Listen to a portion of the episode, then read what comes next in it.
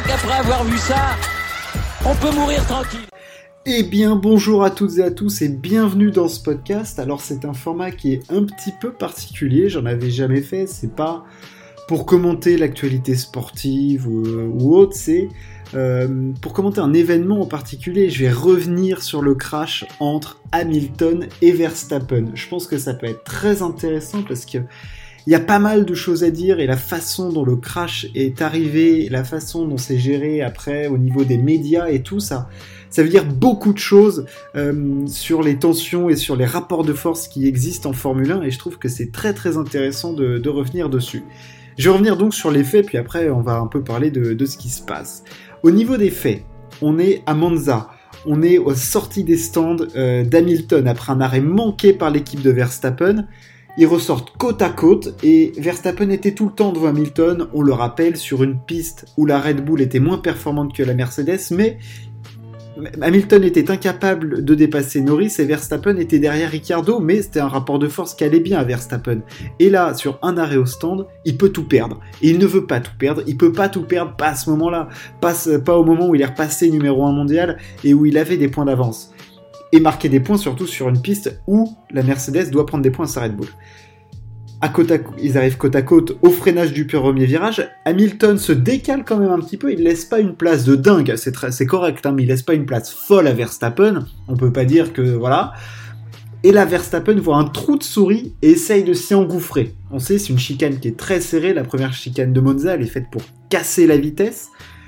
Et à ce moment-là, ça va encore. Et puis, vient le, la fin de la chicane avec ce retour à gauche. Et à ce moment-là, et eh ben là c'est l'escalade puisque petit contact avec les deux roues arrière. Et alors là c'est l'escalade. C'est rarement hein, que ça arrive en, en Formule 1. C'est-à-dire que là il y a clip en fait.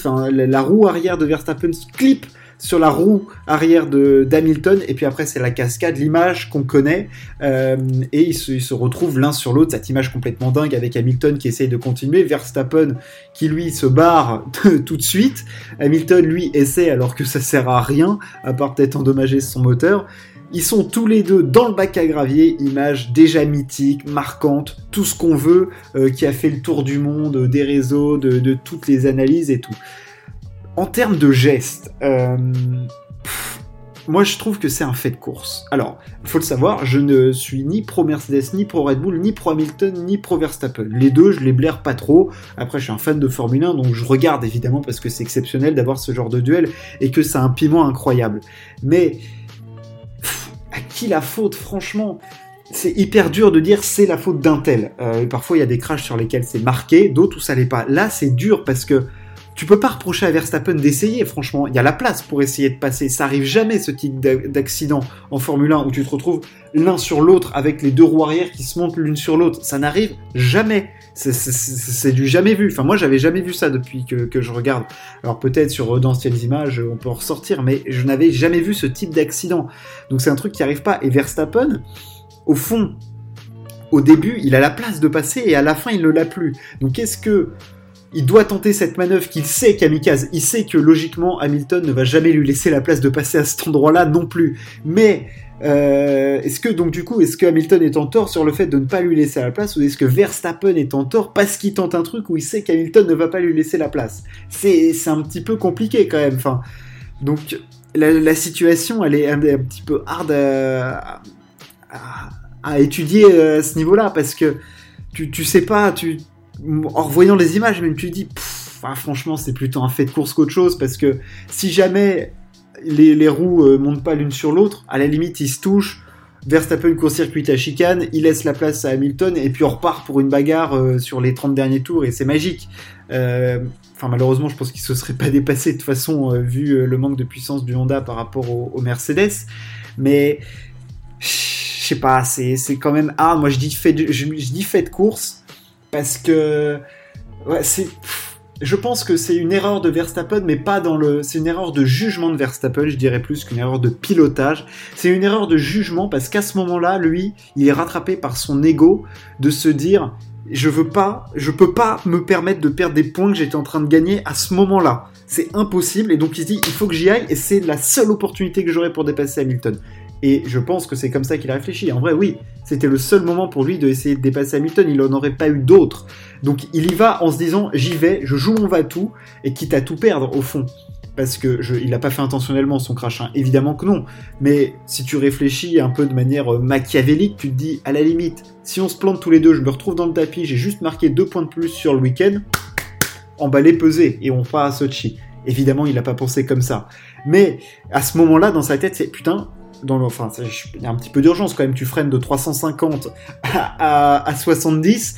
Euh, il y a un minimum d'urgence. T'as Hamilton qui est à côté de toi en sortie des stands. Tu joues encore potentiellement la victoire finale. Et clairement, il y va. Il se dit putain, je dois y aller, je dois le tenter. Et au fond, ce dépassement, il peut se tenter. Alors après, je pense qu'il a un petit peu insisté. Euh, il a un petit peu insisté euh, parce que parce que c'est Verstappen et que sur un dépassement, tu sais que Verstappen, ah bah il y a des chances que ça termine au minimum au contact, si ce n'est au crash. Hein. On l'a vu des dizaines de fois foutre Vettel dehors. Enfin, je dis des dizaines. Je suis un peu marseillais quand je parle là, mais euh, des dizaines dans le sens, on l'a vu plusieurs fois être un peu dirty. Euh, j'ai notamment l'épisode en Chine en 2018 où il percute Vettel euh, et lui empêche la victoire dans le Grand Prix à ce moment-là. Enfin, on sait que ça peut aller au crash. Alors, il s'était beaucoup assagi ces derniers temps, mais tu sais que ah, c'est dans l'ordre du possible, c'est pas un truc inimaginable. Donc oui, à ce moment-là, je pense que son erreur, c'est une erreur de jugement de se dire, tiens, quitte à tout perdre, j'y vais, j'y vais, et, et Verstappen, de toute façon, il mourra avec ses idées, c'est il est comme ça, il est offensif, il se laissera pas faire, et c'est comme ça aussi qu'il ira gagner face à Hamilton s'il doit gagner, c'est avec ce tempérament-là. Alors, à certains moments, essayer de, tempérer peut-être un peu l'affaire, mais je pense que c'est un des meilleurs moyens, si ce n'est le moyen pour battre euh, Hamilton, et je, on peut pas lui en vouloir là-dessus, parce que bah parce qu'il arrive à l'accrocher, il arrive à le battre euh, comme ça, donc euh, franchement, ah, je, dis chacun a ses torts, et peut-être un, peut un 51-49 pour Verstappen dans le sens où, euh, oui, il fait cette erreur de jugement, mais après, faut pas oublier qu'Hamilton lui laisse quand même pas beaucoup de place, et que c'est surtout dû un peu euh, à, la, malchance du fait que ses roues arrière euh, montent l'une sur l'autre. On dira merci à Holo d'avoir gardé l'intégrité physique du père Lewis. Ça, c'était au niveau du crash. Mais alors, c'est après que c'est beaucoup plus intéressant. C'est beaucoup plus intéressant parce que on voit toute la tension et tout le jeu de Mercedes. Parce qu'il faut pas l'oublier que Verstappen aura 3 places de pénalité. Et là, je crie scandale au scandale, putain. Il faut arrêter avec ça. Pourquoi Verstappen a 3 places de pénalité, putain? Si on juge que ce crash est plus dangereux que ce qu'a fait Hamilton à Silverstone, bah, faut m'expliquer des trucs parce qu'il y a des trucs que je comprends pas. Je ne comprends pas comment envoyer un mec à 330 prendre 50 TAG, c'est moins dangereux que de se prendre un bout de pneu euh, supporté par le halo. Il faut m'expliquer. Il faut m'expliquer pourquoi il y a trois places. Alors, j'ai mes idées, j'ai les idées, et c'est là que rentre toute la politique. Je pense que le poids de Mercedes, de Toto Wolff, Hamilton, euh, est monstrueux en Formule 1 en ce moment, et qui peuvent se permettre d'appuyer les décisions et de dire vous allez faire ça.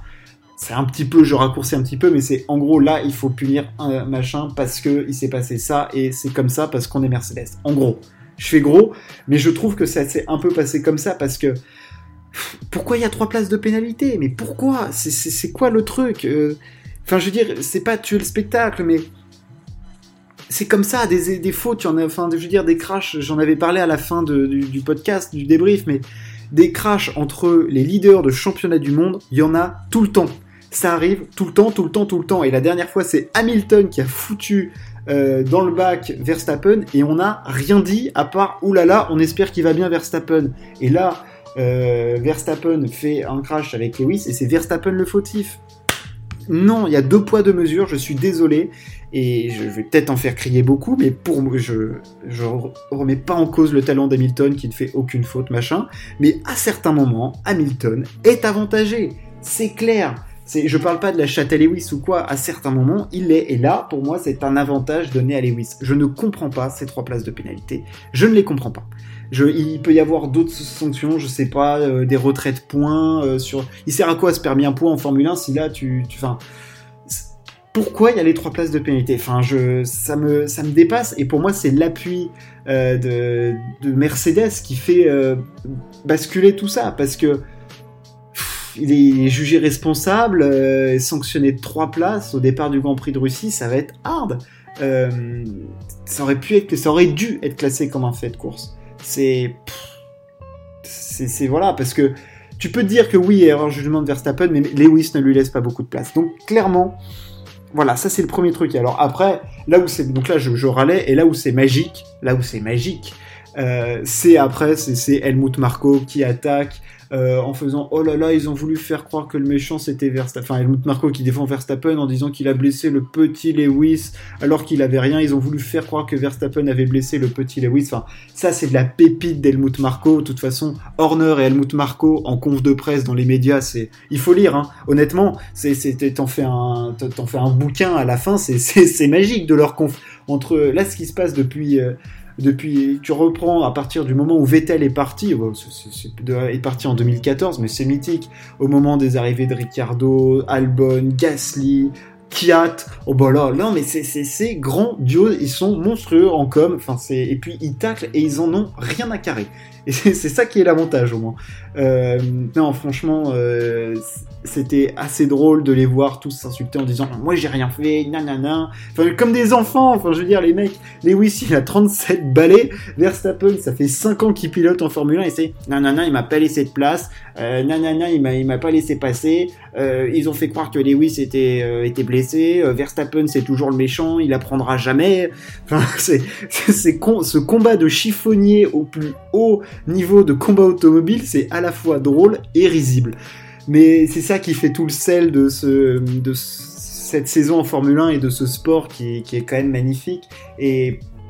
Voilà, on espère un combat la loyal qu'ils arrêtent de se foutre dehors là, s'il vous plaît. Restez sur la piste, euh, pas de poids de mesure dans les décisions. On n'avantage pas les euh, voilà. Hein, on est gentil, et puis euh, combat la loyale, et puis on se retrouve euh, à Sochi. Voilà, j'avais envie de parler de, ce crash, de la façon dont, Mercedes arrive à, tenir les rênes, je trouve ça fort. Enfin, c'est un peu à l'image de, Jean Todd euh, à l'époque de la Scuderia, où Schumi...